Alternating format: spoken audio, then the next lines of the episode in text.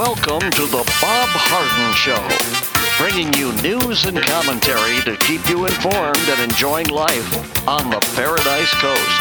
And now, here's your host, Bob Harden. Good morning. Thanks so much for joining us here on the show. It's brought to you in part by the good folks at Johnson's Air Conditioning. Johnson's Air Conditioning is Naples' longest established air conditioning company. I hope you'll visit the website johnsonsairconditioning.com. Also, brought to you by Naples Illustrated, bringing you infinite luxury lifestyles. Visit the website naplesillustrated.com. And when you do, sign up for On the Town, you know, giving you some of the highlights of things that are going on or not on the Paradise Coast.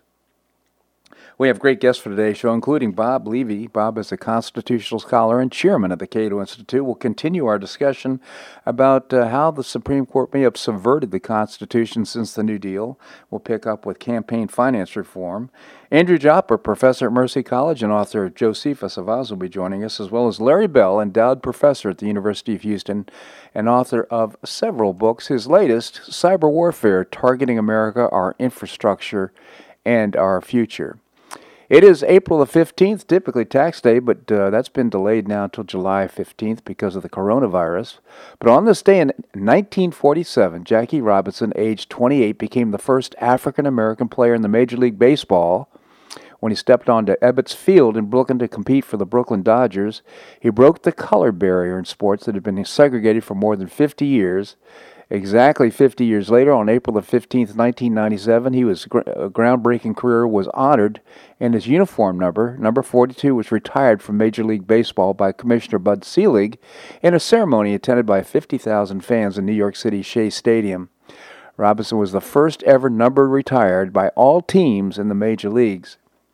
Ja- Jackie Roosevelt Robinson was born on January the 31st, 1919 in Cairo, Georgia to a family of sharecroppers. Growing up, he excelled at sports and attended the University of California at Los Angeles, where he was the first athlete to letter in four varsity sports baseball, basketball, football, and track.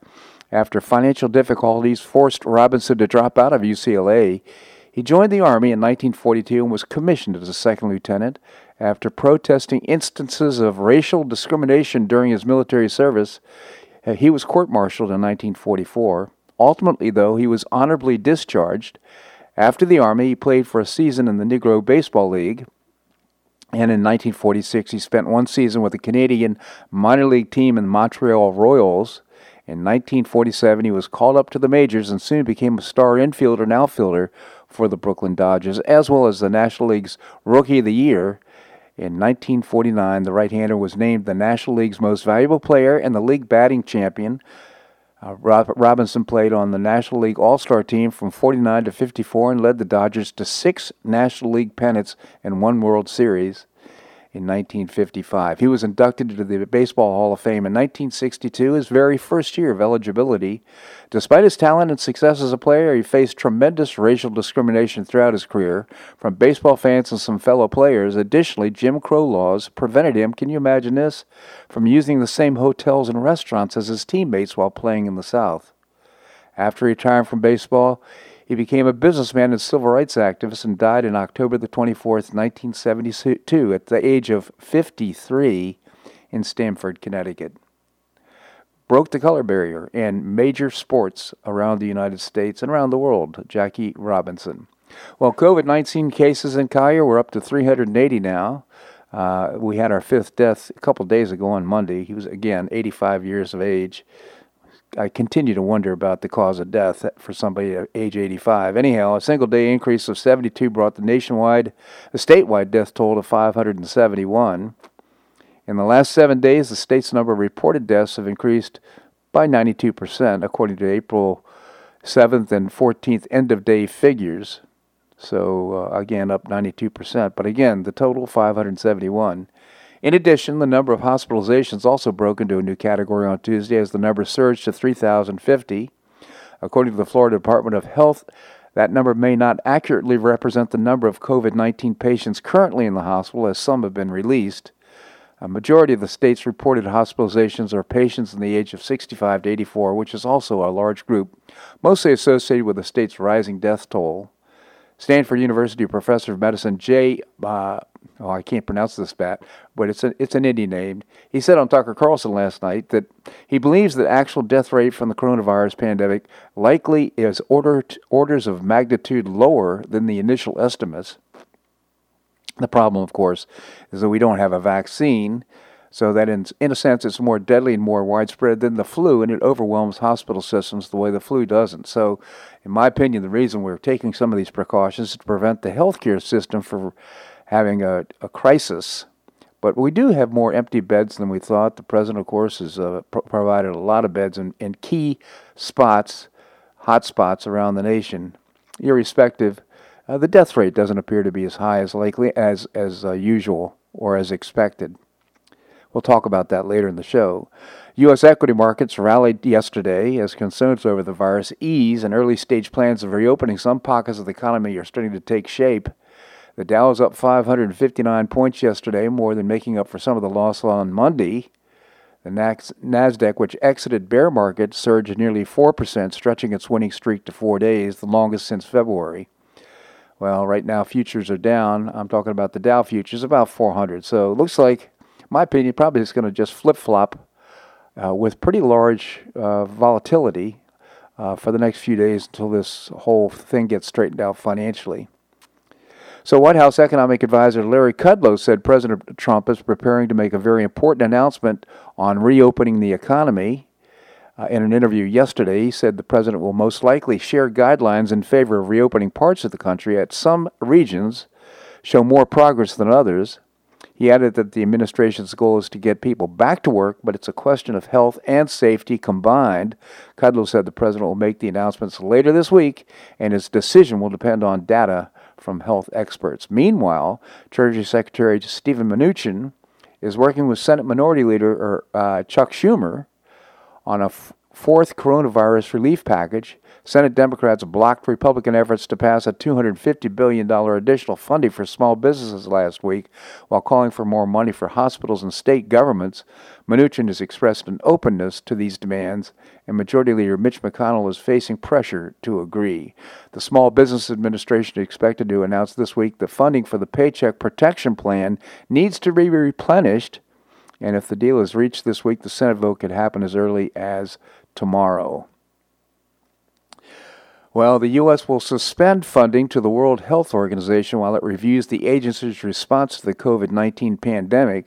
President Trump announced yesterday, saying that the international health agencies have made mistakes that caused so much death as the coronavirus spread across the globe. Today, I'm instructing my administration to halt funding of the World Health Organization while I review its conduct. Uh, while a review is conducted to assess the World Health Organization's role in severely mismanaging and covering up the spread of the coronavirus, he said. He criticized the international agency's response to the outbreak, saying one of the most dangerous and costly decisions from the WHO was uh, its disastrous decision to oppose travel restrictions from China and other nations, he said. I think this is a good move. Quite frankly, I think we ought to review uh, all the funding for the UN and other agencies like the UN, and uh, they should be accountable. You know, what are they providing to us? Well, what they provided to us during this pandemic is uh, bad advice, and uh, we can certainly get better advice than what they're offering for the 400 billion dollars uh, we're paying them uh, to to conduct their activities. Uh, protests are being planned for several states in coming weeks at America as Americans begin to push back against highly restrictive orders for governors who have ordered residents to stay at home, shut down businesses, and even cut off the purchase of seeds and plants. Of course, we're talking about Gretchen Whitmer in that case in in uh, Wisconsin. I'm sorry, in Michigan. Uh, the so called drive by demonstration, in order to maintain social distancing, aims to bring traffic to a gridlock in Lansing, Michigan, and pro- protest the Stay Home, Stay Safe executive order by Whitmer. But this is happening in other places in the country. Ohio's having some demonstrations. In other words, people are getting fed up and saying, hey, we want to get back to work.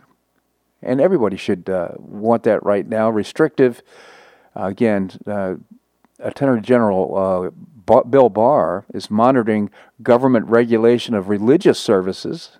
This is just one of the elements, of course, that uh, these governors are uh, hammering down on. Par- parishioners who attended a drive in service at Temple Baptist Church in Mississippi were being fined $500 each by police for violating social distancing orders. 20 police cars swarmed King James Bible Baptist Church in Mississippi, and Pastor Charles Hamilton was told by a cop that his rights were suspended. So, uh, Attorney General Bill Barr is looking into this. He said, look, if you can allow businesses like restaurants to operate, uh, but have a different standard for religious services, that's not right. He says, we're going to look into this and do a deep dive on this stuff. Just very grateful for Attorney General Bill Barr standing up for our rights as citizens. So, again, individual liberty, it's critical. And during this pandemic, we can see the creep of power that uh, many, especially uh, Democrats, want to take in, under the circumstances. Oh, by the way, finally, Democrat Georgia State Representative Vernon Jones has defied his party and endorsed President Donald Trump's reelection. He also slammed Biden, saying his policies have devastated a generation of African American families. He's endorsed Trump on Tuesday, praising the president for the economy, criminal justice reform, and his support for historically black colleges. Isn't that refreshing? I hope that creates some leadership among the black population of the South. Again, Vernon Jones, he's a Democrat supporting President Donald Trump. This segment of the show brought to you by the good folks at Johnson's Air Conditioning, Naples' longest established air conditioning company. Visit johnsonsairconditioning.com. Also brought to you by Naples Illustrated, bringing you infinite luxury lifestyles. The website is naplesillustrated.com. Okay, coming up, we're going to visit with Bob Levy. Bob is a constitutional scholar and chairman of the Cato Institute. We'll be talking about how the Supreme Court has subverted the Constitution since the New Deal. That and more right here on The Bob Harden Show on the uh, Bob Harden Broadcasting Network.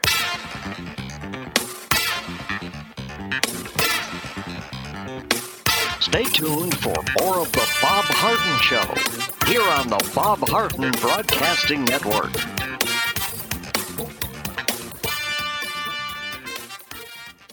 I'm Bob Harden, the host of The Bob Harden Show. One of my favorites for breakfast or lunch is Lulabee's Diner, providing great service, fabulous food, and a rockin' good time. Lulabee's Diner is a throwback to the 60s, complete with great music and a fabulous 60s decor. What I like best is a blend of great food, great value, and terrific service. Most of the friendly waitstaff has been part of Lulabee's for years. I enjoy the great choices for breakfast and lunch, and you'll find the menu has everything and anything to satisfy your taste. Lulabee's offers catering, party platters, lunch boxes, and more. Lulabee's Diner will quickly become one of your favorites for breakfast or lunch. No reservations are needed. Check out the website at lulabees.com and stop by Lulabee's Diner, open from 8 a.m. until 2 p.m. seven days a week. Lulabee's Diner in the Green Tree Shopping Center at the corner of Immokalee and Airport Pulling Roads. Stop by Lulabee's Diner for fabulous food and for a forever cool rockin' good time.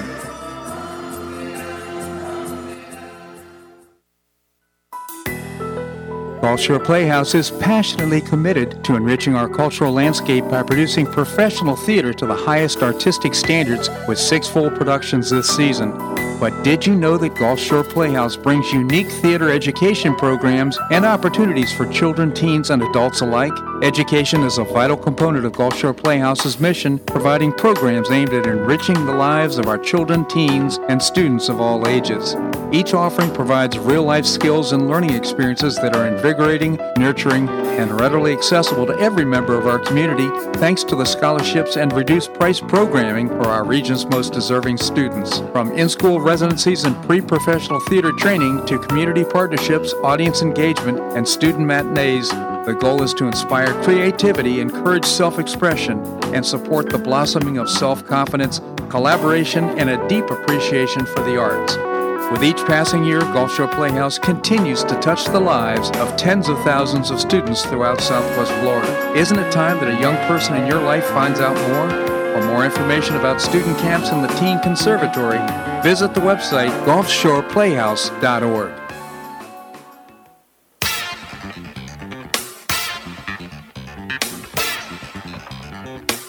Welcome back to the Bob Harden Show. And now here's your host, Bob Harden. Thanks so much for joining us here on the air. It's brought to you in part by the Foundation for Government Accountability, creating policies and programs to get able bodied folks off of welfare and back to work. Well, of course, that's after this pandemic. You can find out more by visiting the very robust website, thefga.org. Coming up, we're going to be visiting with Andrew Joppa. Right now, we have with us Bob Levy. As I mentioned before the break, he's a constitutional scholar and chairman of the Cato Institute. Bob, thank you so much for joining us. Always a pleasure. Good to be with you, Bob. Thank you, Bob. Tell us about the Cato Institute. We are a libertarian think tank headquartered in Washington, D.C., and we are devoted to private property, free markets, securing individual rights, and limited government. cato.org on the web cato.org, great website as well. So, Bob, uh, we were talking about uh, how, raising the question, has the Constitution been subverted by the Supreme Court, especially since the New Deal? And certainly we've uncovered some evidence that that certainly is the case. Let's pick up where we stopped with the campaign re- finance reform. And uh, some people say that the First Amendment relates to speech, not to the expenditure of money. Is money the same thing as speech?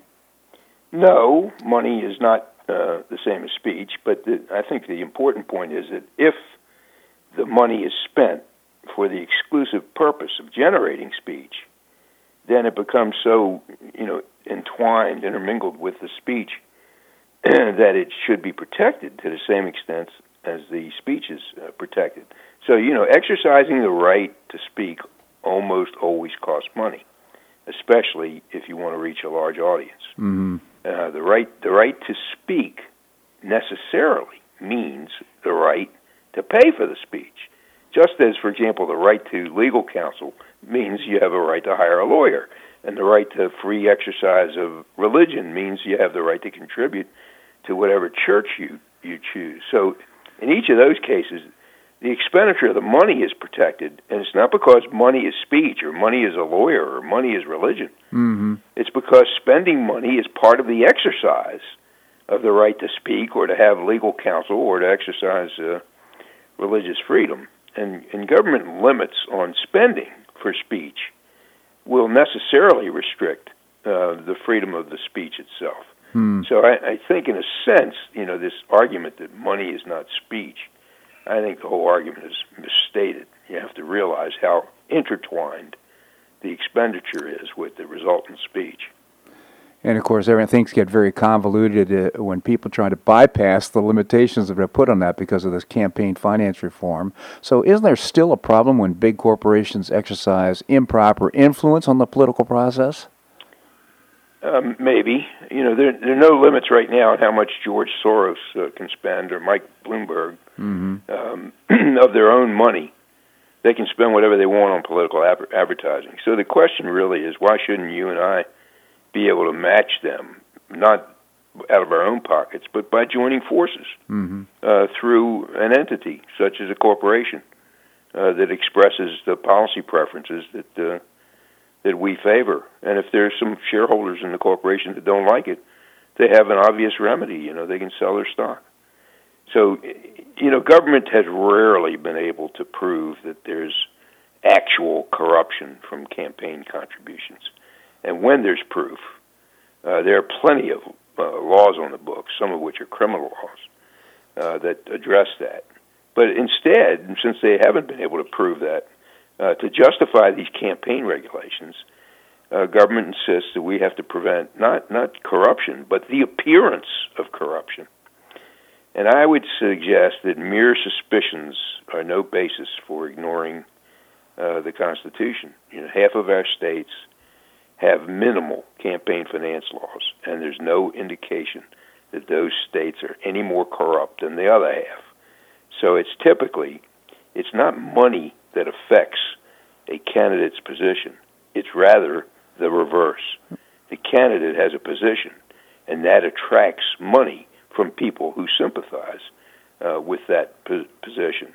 So the real reason for these restrictions is not to prevent corruption. That's just a stated reason. What it really is is to protect people who are already in office, to protect incumbents.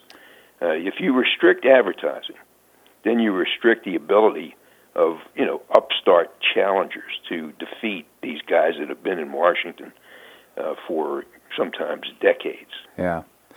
Yeah, I mean, isn't it a fact that about 94% of the people who are in office are run for reelection, get reelected? So uh, it's pretty much of a closed loop process. with, with Indeed, and they have all the name recognition, and they have the franking privilege, and they have all sorts of other advantages that can be overcome if mm-hmm.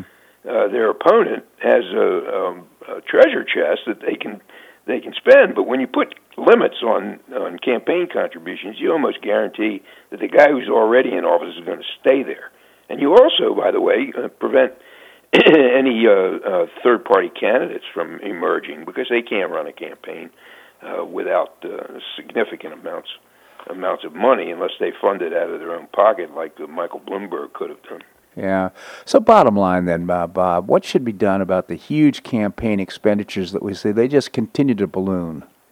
I think the answer is um, either either um, more expenditures, which generates more speech, or ultimately, you know, if, if the system doesn't work, if we really do find that there's corruption, then we need a constitutional amendment. Uh, we can't just treat the Constitution like it's so much paper.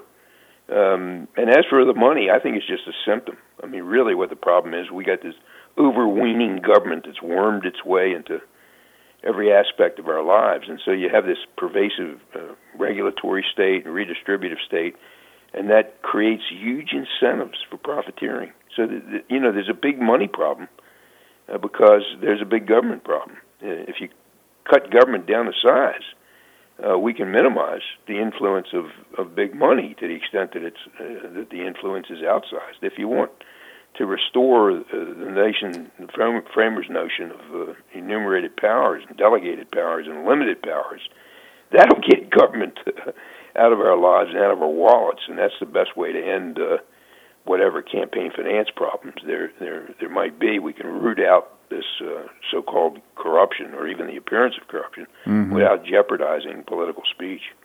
Yeah, a lot of these rules and laws are made, to, and they end up just hampering the behavior of very honest people. If there's crooks in government, they're going to figure out ways to bypass the laws. So uh, maybe we should address that problem and quit trying to inhibit the behavior of honest people.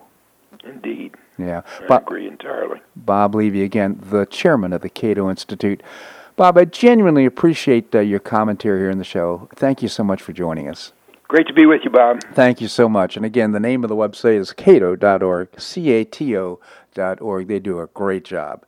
All right, coming up, we're going to visit with Andrew Joppa. Andrew is a professor at Mercy College. Uh, he's also the author of uh, Josephus of Oz. It's a uh, you can go to uh, any website, Josephus of Oz. It's off topic for today's discussion. We're going to be talking a little bit about the giant mouse that roared. We're going to do that and more right here on The Bob Harden Show on the Bob Harden Broadcasting Network.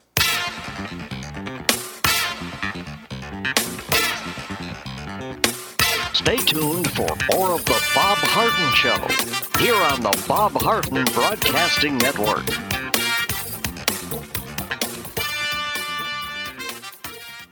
Blue Provence restaurant is a favorite dining destination for many Neapolitans, including Linda and myself. Located in an historic building in the heart of Old Naples at Crayton Cove, Blue Provence offers a mix of French bistro cooking with bold, fresh Floridian flavors. During the governor's stay-at-home notice, Blue Provence is offering pickup curbside takeout options five nights a week, Tuesday through Saturday. To place an order, just call 261-8239 Tuesday through Saturday from 4 to 7 p.m. A 20% discount will be applied on all food orders during these unprecedented times. Complement your order with amazing wines from the Blue Provence Retail Wine Store, offering amazing choice and value. Blue Provence Wine Store is open Monday to Saturday, 9 to 12 p.m., and has one of the most eclectic and fun wine cellars offering 10% off cases. Visit BlueProvenceNaples.com or call 261 8239. That's 261 8239. Blue Provence French Restaurant in the heart of Old Naples.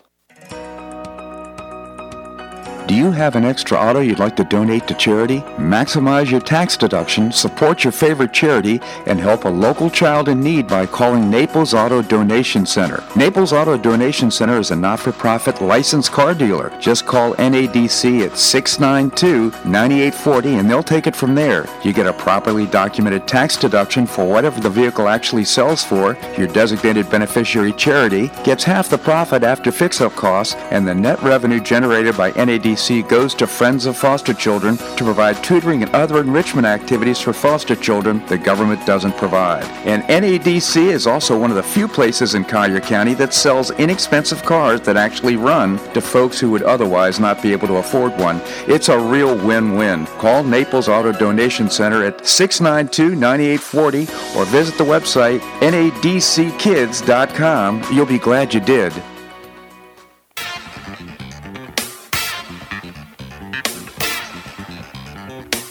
Back to the Bob Harden Show. And now here's your host, Bob Harden. Thanks so much for joining us here on the show. It's brought to you in part by Gulf Shore Playhouse, bringing you professional New York style theater at its very best. And you can visit the website gulfshoreplayhouse.org. Coming up, we're going to be visiting with Professor Larry Bell, endowed professor at the University of Houston. Right now, we have with us Andrew Joppa. Andrew's also professor, professor at Mercy College, and author of Josephus of Oz Andy, thank you so much for joining us here on the show. Good morning, Bob. So, Andy, we were talking a little bit off air about uh, sources of good information uh, during this, and there's a lot of conflicting information out there. Where do you go? Well, there's there's no better sources from my perspective, Bob, than American Thinker. American Thinker is comprised of uh, many authors. They're not uh, paid authors uh, for American Thinker, but they contribute on a daily basis. There's hundreds uh, over the period of a year that do. Their uh, articles are typically well researched, well documented, and I can't think of a single better source on a daily basis to go to. Hmm. Uh, I would also suggest that the Heartland Institute does some of the most uh, actual in-depth uh, assessment of um, uh, things that are going on economically and politically in America. Uh, I would recommend for your uh, for your audience uh, two articles uh, in uh, published by uh, Heartland Institute, "Pandemic or Recession," recession, which is more costly. That was on April 13th, and another one which is "Coronavirus May Kill, but So Does Economic Disruption," and that was published on on on April 1st. Uh, so I think the most important commodity right now for the American people is information, information that can at least be reasonably trusted. I I would suggest that uh, the information coming out of the the official sources is so uh, varied in its in its impact, so contradictory in its impact that uh, uh, it's amazing that uh, we're not being driven crazy uh, by the absolute variance in the information we're getting. Let me just tell a little anecdotal story, which I think illustrates something. Uh, perhaps not information, but it, it makes a point. The, the ease with which we've accepted regimentation uh, in our country mm-hmm. uh, and the suppression of freedom to a large extent. I do the family shopping because my wife is an asthmatic, and I go to Publix, and Publix has now put arrows on the floor uh, indicating the direction you can walk in the aisles. Mm-hmm. Now, having said that, I was in the store the other day, and a young man was walking down the wrong way in an aisle. An older woman confronted him, stopped him in the middle of the aisle, and started to berate this young fellow for walking the wrong way. He was absolutely bewildered. He had no idea what was going on. So, just an anecdotal story to indicate not only have we accepted the regimentation, accepted the loss of freedom, but we have begun to impose it on our uh, on our neighbors in, in, in many ways. So um, those two sources, getting back to that original point, American Thinker and Heartland, uh, and also the, the very serious issue of um, uh, how to the degree that we're willing to accept the loss of what theoretically and historically have been called inalienable rights yeah. and we've those so readily to the uh, to the misinformation, misdirection that's been given by many of the medical authorities and certainly by the media over the past several months, Bob. Well, and uh, that's my major concern through all this. I mean, uh, there's a number of concerns we have about the economy, about health, and a number of things, but the extension of the police state that, uh, you know, I think power is uh, addictive. It's kind of like kind of like a drug, and people who have it uh, and they start to use it, they say, hey, that was fun. Let's do it some more. I mean, I'm, I'm being a little facetious now, but the point is this we're beginning to see. I was just talking to Bob Levy, for example, who is a chairman of the Cato Institute. He likes to hike, and he goes to hiking trails uh, where there's about 60 miles of hiking trails. They're closed. He said, Bob, I haven't seen three people on those trails, trails uh, when I was out hiking before, and now we've closed the trails. This is ah, yeah. it's it's just um, now it's a small example, but it's an example of how people, I think, are getting fed up with this and concerned. I'm pleased that, for example, Bill Barr is making some comments about religious services. Uh, you know, somebody who's actually saying, I'm watching this and I want to stand up for people's rights. well, you probably saw the story where, where people were fined for being in their car and listening to a service being presented to them on their car radios. Yes. And, and those people were fined. They were in total uh, self isolation by being in a car with the windows closed, and yet these people were were were fine. so we're looking at a, search, a circumstance, and Lord Acton had said power corrupts and absolute power corrupts absolutely. Uh, I don't quite agree with that. I think what happens when uh, when people get power is it exposes the essential characteristic that they've always had, Hmm. but with power now they can fulfill it.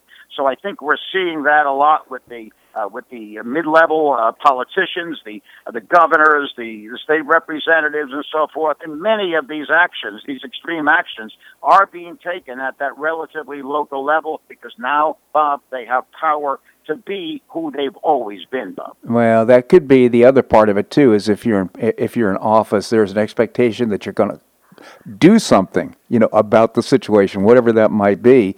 And one of the wisest comments I've heard is during a crisis like this, uh, we're in a crisis, undo something. in other words, stay. But you know, being a management specialist, one of my major themes was management that functions least functions best. But your point is absolutely correct. Uh, unfortunately, managers, political leaders, being managers, they they do have this compulsion to act, uh, regardless of whether it's needed or not. And it's within those compulsions to act uh, that many of our problems are derived, Bob. So uh, we're in the middle of, of that situation at this point.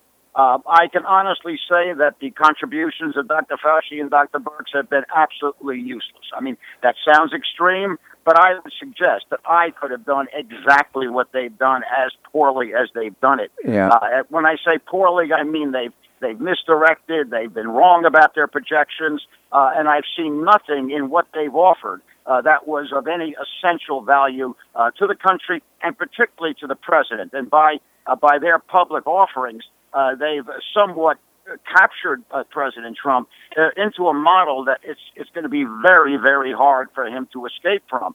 Originally, the model was to to self quarantine to eliminate the uh, the spike, the high level moment of of of, uh, of COVID nineteen cases. Now that's been expanded to be the the self quarantining to in fact uh, eliminate the disease itself.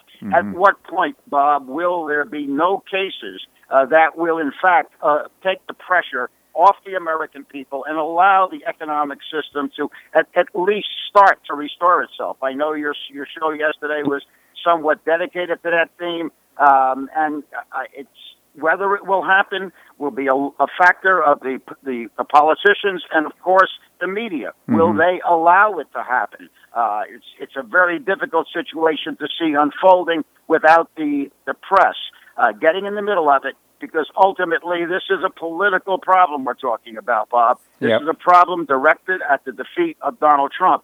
Uh, and again, that may sound extreme to those listeners who are, uh, are are not involved with the political process, but this is a, a process dedicated, as it's been for the last three and a half years, to defeat President Donald Trump. Uh, there's no question. You just watch the behavior of these uh, people in the uh, press room. Uh, you know, when the president calls them out, he played this video yesterday. I just, it makes me laugh. It's he, he just eviscerated these these people, and you could tell it's all the beginning of the process to try to discredit him because of how he's handled this situation.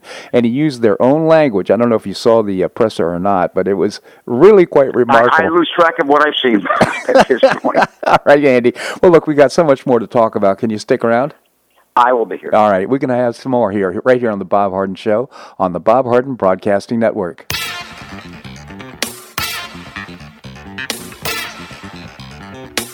Stay tuned for more of the Bob Harden Show here on the Bob Harden Broadcasting Network.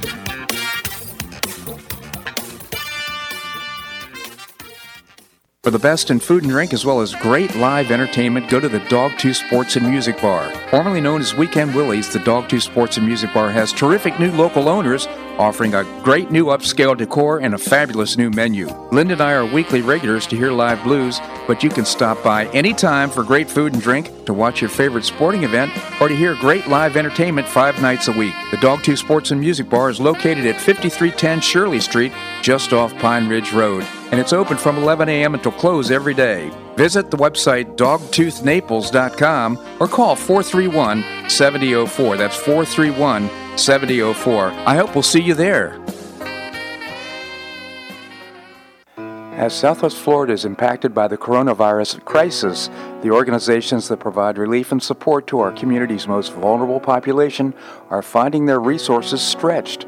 For 32 years, St. Matthew's House has provided food, shelter, and comfort to those struggling with poverty, food insecurity, and homelessness.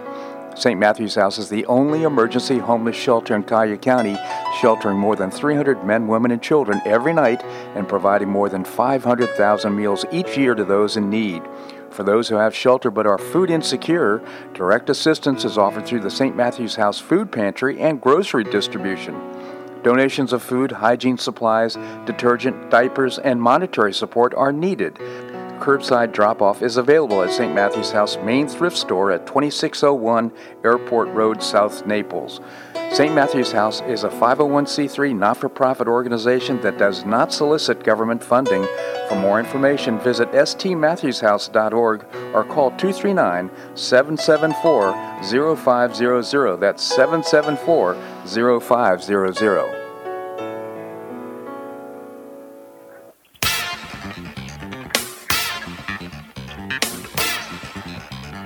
Welcome back to the Bob Harden Show. And now here's your host, Bob Harden. Thanks so much for joining us here on the show. It's brought to you in part by the Foundation for Government Accountability, creating policies and programs to get able bodied folks off of welfare and back to work. Well, of course, that's after this pandemic. You can find out more by visiting the website, thefga.org. Coming up, we're going to visit with Professor Larry Bell. Right now, we continue the conversation with Andy Joppa. He is a professor at Mercy College and author of Josephus of Oz. Andy, again, thank you so much for joining us. Good to be with you, Bob. So, Andy, I want to talk a little bit about what's happening with this uh, pandemic. Before we do, I just want to uh, touch on the Joe Biden campaign and what's going on. He got the endorsement of the president finally, after he's the last man standing for uh, vice pres- for presidential candidate for the Democrat Party. What are your thoughts? Well, I'm still not convinced that Biden will be the nominee, although he's the presumptive nominee at this point. It's hard to believe that he will actually be the nominee, but uh, I think Cuomo is getting a lot of press. The New York Times, Washington Post have uh, recently uh, uh published articles indicating the uh, the sexual uh, issues associated with Joe Biden, which they haven't done before, which mm-hmm. might indicate that there's an internal pressure in the Democratic Party and their support system in the media uh, to, in fact, undermine Joe Biden and, and move in Cuomo.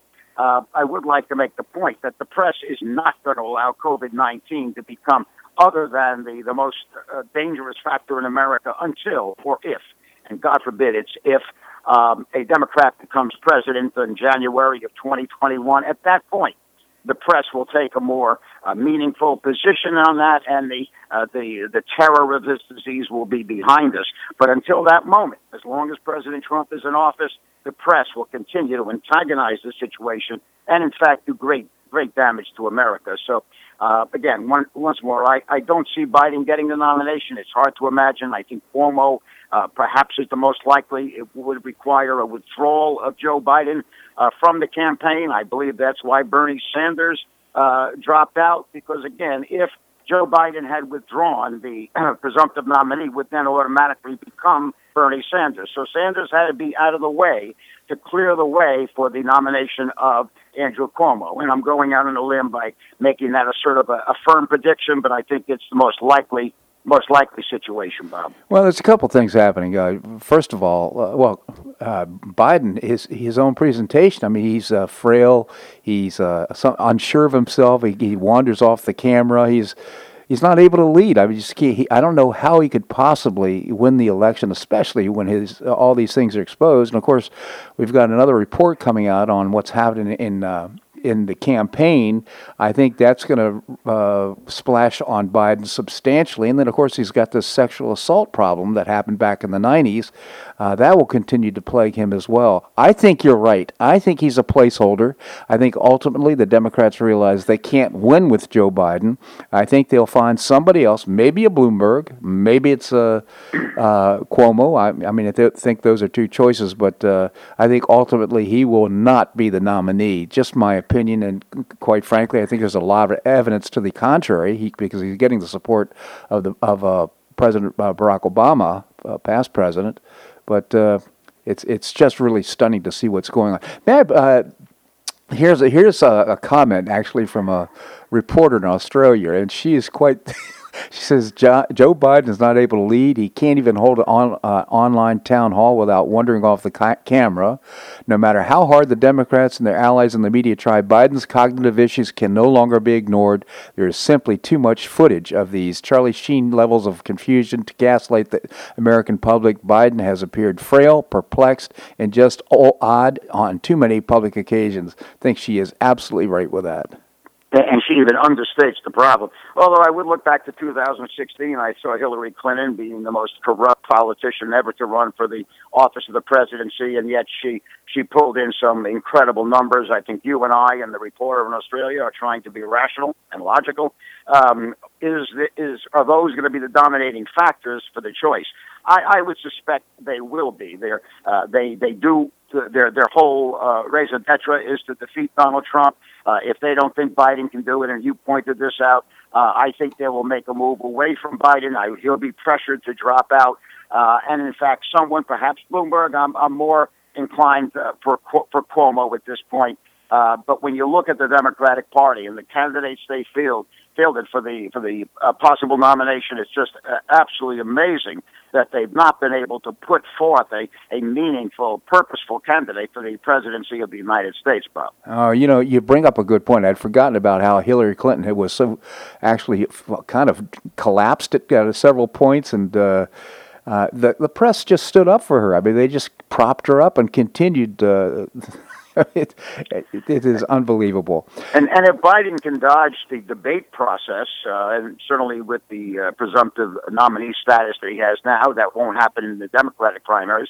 Uh, if he can dodge that bullet with the uh, the presidential debates, uh, then uh, gosh knows, because again, all we're going to be hearing is written comments from from Biden, and the support process from the press will be un- unrelenting. So it's not impossible that Biden would become the nominee and would be a strong candidate, not because he's personally strong, but the propping up system would in fact be there. We know that approximately 43% of the American people are going to vote against Donald Trump automatically mm-hmm. with, with absolutely no concern for who, who they're voting for. They're voting against, will be voting against Donald Trump. So uh, I think we're looking at a situation where we're talking perhaps a six or seven percent undecided or those people who have the possibility of moving. That's all we're really talking about. So, you know, of course, it waits to be seen. Um, I think the COVID nineteen will continue to be leveraged uh, into a, a, process of attacking uh, attacking the president. Uh, and again, as I said before, he has no easy way of escaping from this. If he opens up the economy, as I think you said before, every death that is recorded will be uh, seen as a uh, as a Donald Trump death. Uh, speaking of that, let, let me just make a point for for your senior listeners, Bob. I am one of them. Um, they keep using age as a factor of vulnerability in itself. It is not. Mm-hmm. Age is not a factor of vulnerability. Uh, actually, uh, across all age categories, less than 1% of the population in those categories without existing uh, health vulnerabilities are, are susceptible uh, to being uh, being uh, killed by the COVID nineteen virus. Mm-hmm. Uh, it just so happens that the uh, those that are that are older happen to have more underlying health problems, but right. if they do not, they are no more vulnerable to this disease than anyone in any age category. So I, I just wanted to make that point because uh, that they continue to use age in itself uh, as a factor of vulnerability, and, and it isn't, Bob. Well, and the other thing that I see, of course, is a, I wonder if perhaps uh, there's not higher reimbursement by Medicare, d- different agencies for uh, the cause of death, uh, coronavirus, associated with coronavirus uh, or COVID 19. In my mind, uh, I, I, think there are a lot of ways that uh, this whole thing can be misrepresented, quite frankly. It concerns well, we, me. we know that the amount of pneumonia deaths that are recorded uh, annually has dropped precipitously, right. indicating that at this point, all pneumonia deaths are being recorded as COVID 19 deaths. Yep. So the, the pneumonia deaths that are that have an annual number that's fairly predictable have dropped dramatically. Uh, again, indicating that those pneumonia deaths, almost in their entirety, have been shifted into the COVID 19 category, Bob. Absolutely. Well, of course, the uh, Speaker Pelosi had a two-hour uh, phone meeting with uh, her con- her the members of the House, and she called uh, Trump's handling of the situation almost sinful.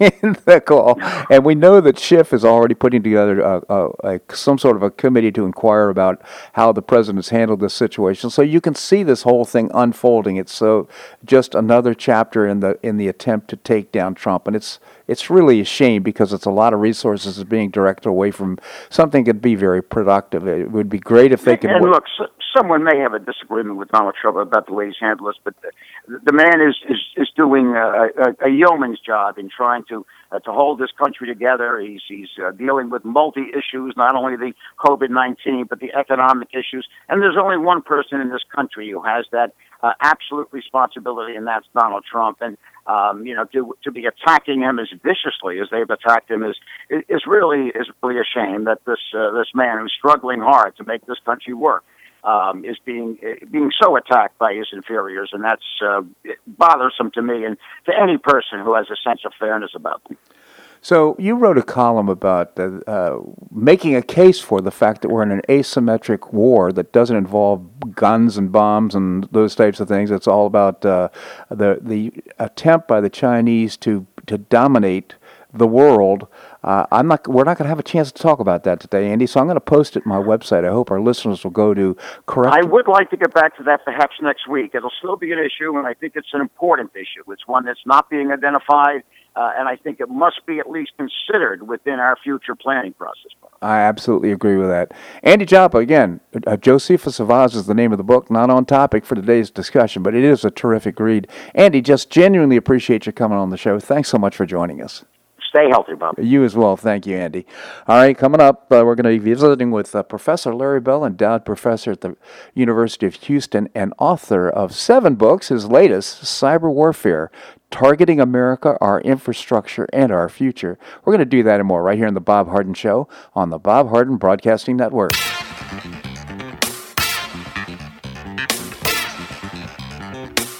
Stay tuned for more of The Bob Harden Show here on the Bob Harden Broadcasting Network.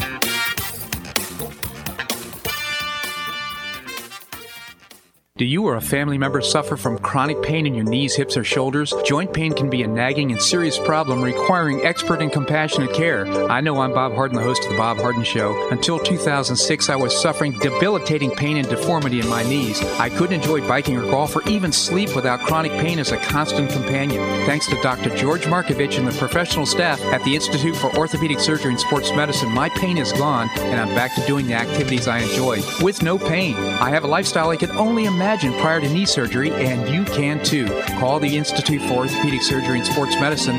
They will thoroughly evaluate your condition, provide personalized, state of the art treatment, and help you relieve your pain and get back to your active lifestyle. At the Institute for Orthopedic Surgery and Sports Medicine, your care will be professionally managed through every phase of your recovery. For an initial consultation, call the Institute for Orthopedic Surgery and Sports Medicine, located off Tamiami Trail in Bonita Springs, at 482 5399. That's 482 5399.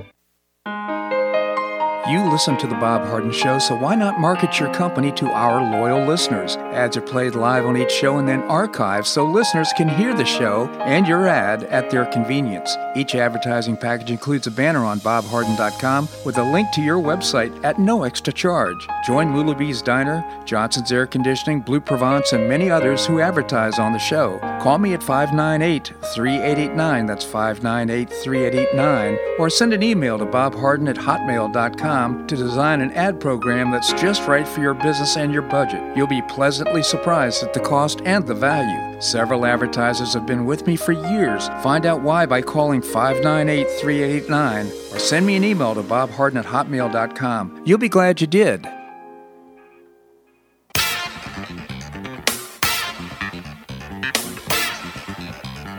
Welcome back to the Bob Harden Show. And now here's your host, Bob Harden. Thanks so much for joining us here on the show. It's brought to you in part by Gulf Shore Playhouse, bringing you professional New York style theater at its very best.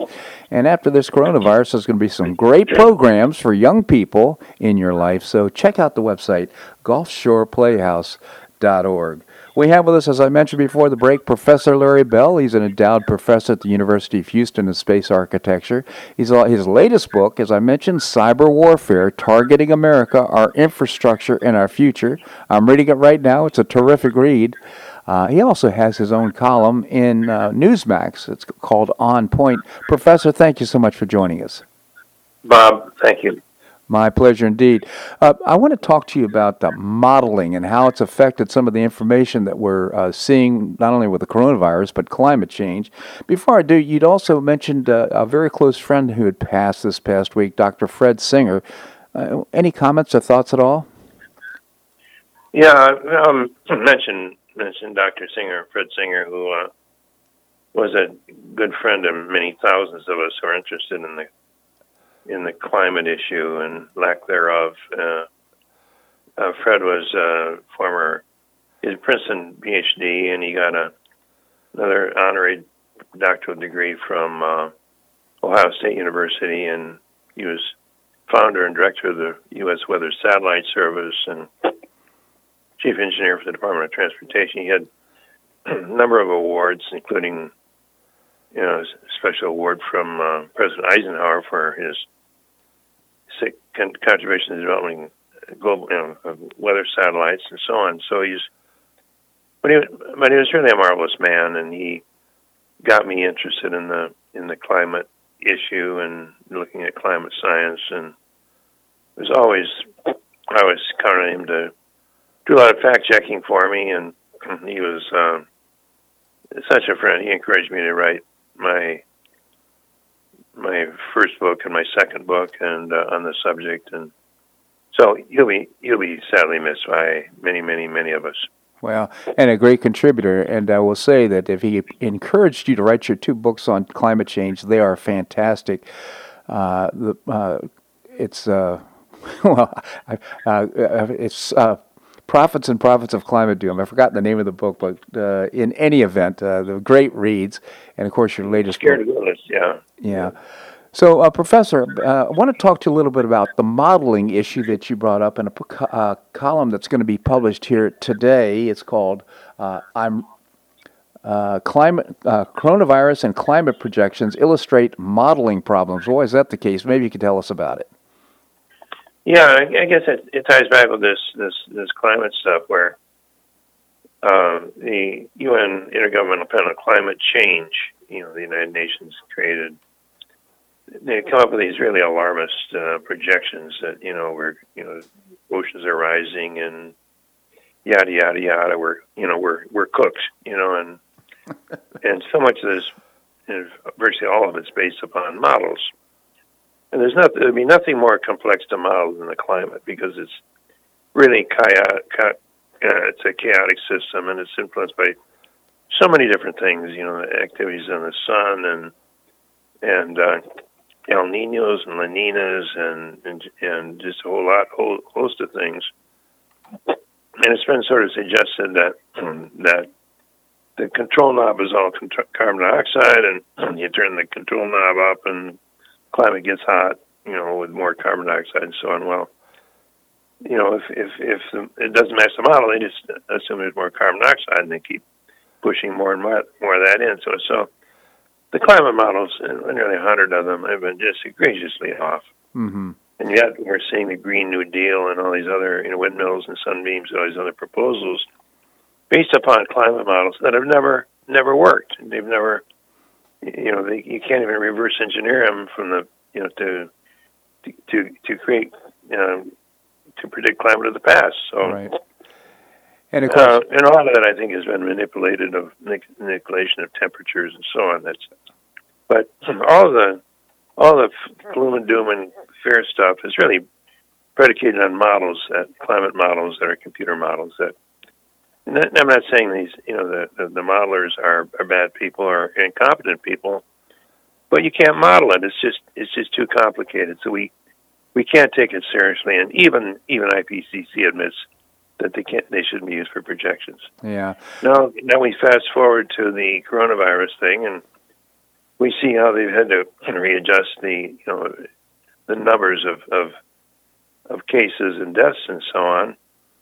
And here it's it's it's a little bit different situation. It's it's still driving policy, but it's a kind of a moving target because models are only as good as the accuracy of the assumptions you put into them. Mm-hmm. And there's been so little known about this virus. It's new, you know, how it spreads and so on. And there's both been misinformation from the World Health Organization, and there's just a lot of us just not knowing how to predict it. You know, we haven't had the, the way to measure all the cases, and and yet we're looking for, and I say we, it's the president, the governors, and mayors, and all of us looking for saying, well, what's going to happen? You know, is it going to plateau? Is you know how many people are actually dying versus getting the disease and and, and becoming infected and so on? So we depend on models, and we see now how the models are constantly being reduced, you know, downward in terms of the projections.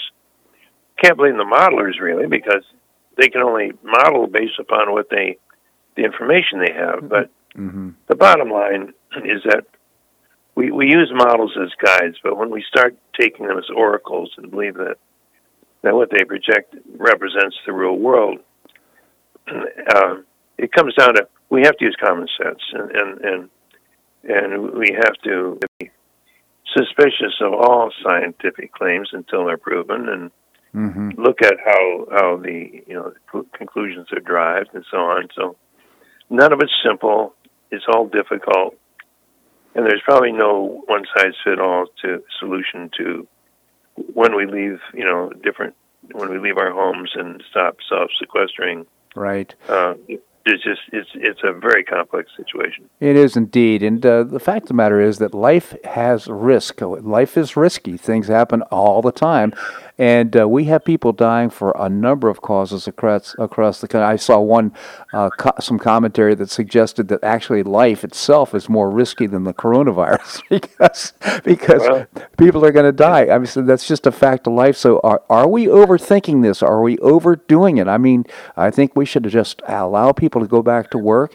You know, uh, you want to. I want to continue my life. I'm sure you do too. All of us have our own personal health and welfare in, in mind, so we can make some decisions about whether we should go to work or not. Uh, let's just open this thing up and let people make decisions for themselves. Well, I think I think you're right. I think well the, the problem that, that when we had I think it was the right thing to lock down the country. Nobody knew where this is going, and Right. the virus is, is is a whole new situation. So I don't, you know, I think everyone, you know, most people bipartisan, they believe that it was the right thing to do. Right. The question now is, uh, you know, I'm in that I'm in that vulnerable age group, big time, and uh, you know, and I've thought all along, we've got to get the people who can back to work. They can get back to work and get the company going again, get the country going again, because because pe- people my age, people in all ages, where they're where they're losing their pensions, they're losing their life savings, and they're you know losing everything. It does no good to keep every to to shut down the the country. I'm going to have to I'm going to have to use common sense and and you know I'm I'm I have a comfortable home and a loving companion and I have my dog and I have what I need and I have I can still I can still teach using Zoom and I can you know which I do and so on so I still write uh, but I think we you know those of us who are vulnerable have, should have the common sense to use our common sense. Uh, well said, Yeah. Professor. Absolutely well said. Again, I just want to remind our listeners about the name of your book. It's a great read. It's called Cyber Warfare Targeting America, Our Infrastructure, and Our Future by Professor Larry Bell. Professor, I wish we had more time to discuss this. I really appreciate your coming on the show. Thank you so much for joining us. Well, I appreciate being invited. Thank you, Bob. My pleasure indeed. Very, uh, I really, if you take a look at his resume, it is unbelievable what he's accomplished in his life, Professor Larry Bell. And again, I encourage you to go to Newsmax. Uh, com and check out his column on point. It'll be showing up today about the uh, modeling issue. Uh, that's a wrap here on today's show. I hope you join us tomorrow. We'll have great guests lined up. I hope you make it a great day on the Paradise Coast or wherever you are. Namaste.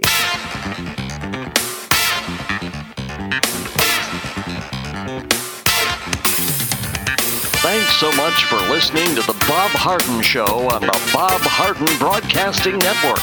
For more information and audio files of previous shows, visit www.bobharden.com.